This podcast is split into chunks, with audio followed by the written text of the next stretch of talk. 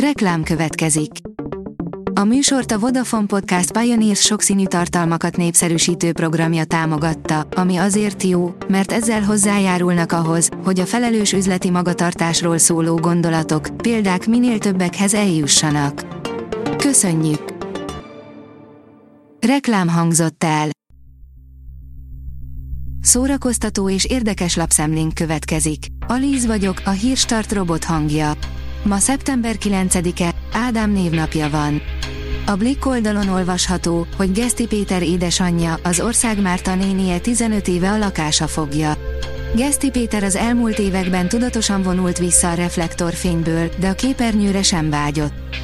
Ám a viaszat három felkérésére nem tudott nemet mondani, ráadásul ideje is volt rá, ugyanis időközben bezárta a nagyjából 20 évig működő reklámügynökségét.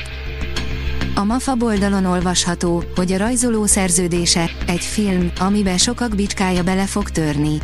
Peter Greenaway saját forgatókönyve alapján és saját rendezésében készítette el ezt a remek művet, melyen, ha sikerül végignézni, utána még sokáig gondolkodni fogunk rajta. Gyermekkoromban már láttam ezt a filmet, igaz, nem sokra emlékeztem belőle, gyerekként inkább a rajzoló rajzaira koncentráltam.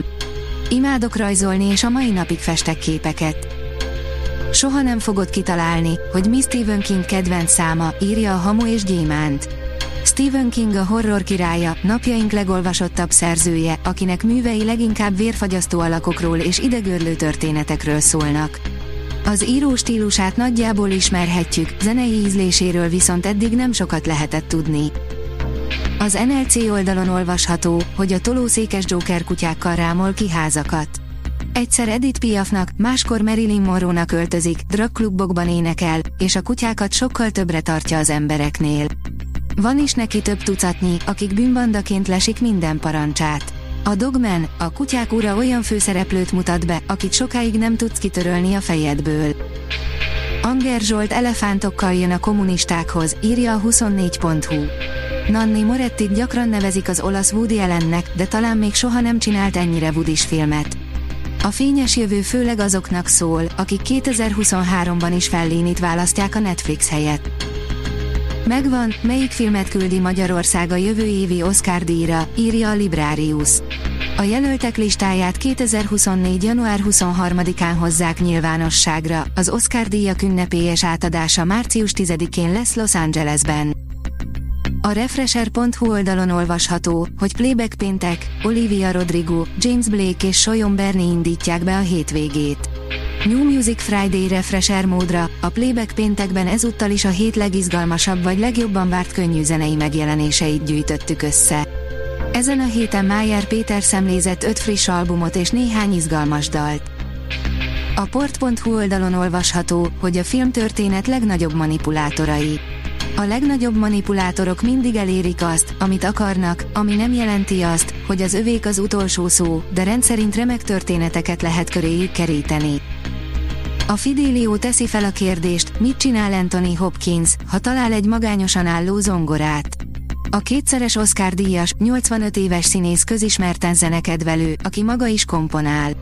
Nemrég a közösségi oldalán osztott meg egy videót, mi történik, amikor egy hotel üres előcsarnokában felfedez egy zongorát. Távol akartam tartani magam a témától, interjú Tudor Giorgio filmrendezővel, írja a kultura.hu. A Cinefest versenyprogramjában debütált Libertate, 89, Nagyszeben című filmje, amely azokat az eseményeket foglalja össze, melyek során a román forradalom alatt hetekig több civilt, valamint a milícia embereit egy úszómedencében tartották fogva az erdélyi városban. A koncert.hu teszi fel a kérdést, mit szeretnek hallgatni a magyar fiatalok. Balázs Klári is ott van a 18 és 25 év közöttiek kedvenc női előadói között. Majdnem minden magyar fiatal hallgat zenét bizonyos időközönként, a kedvenc zenei műfajuk pedig a pop, derült ki a 16. BME Egyetemi Napok Fesztivál kutatásából. A Hírstart film, zene és szórakozás híreiből szemléztünk. Ha még több hírt szeretne hallani, kérjük, látogassa meg a podcast.hírstart.hu oldalunkat, vagy keressen minket a Spotify csatornánkon, ahol kérjük, értékelje csatornánkat 5 csillagra. Az elhangzott hírek teljes terjedelemben elérhetőek weboldalunkon is. Köszönjük, hogy minket hallgatott!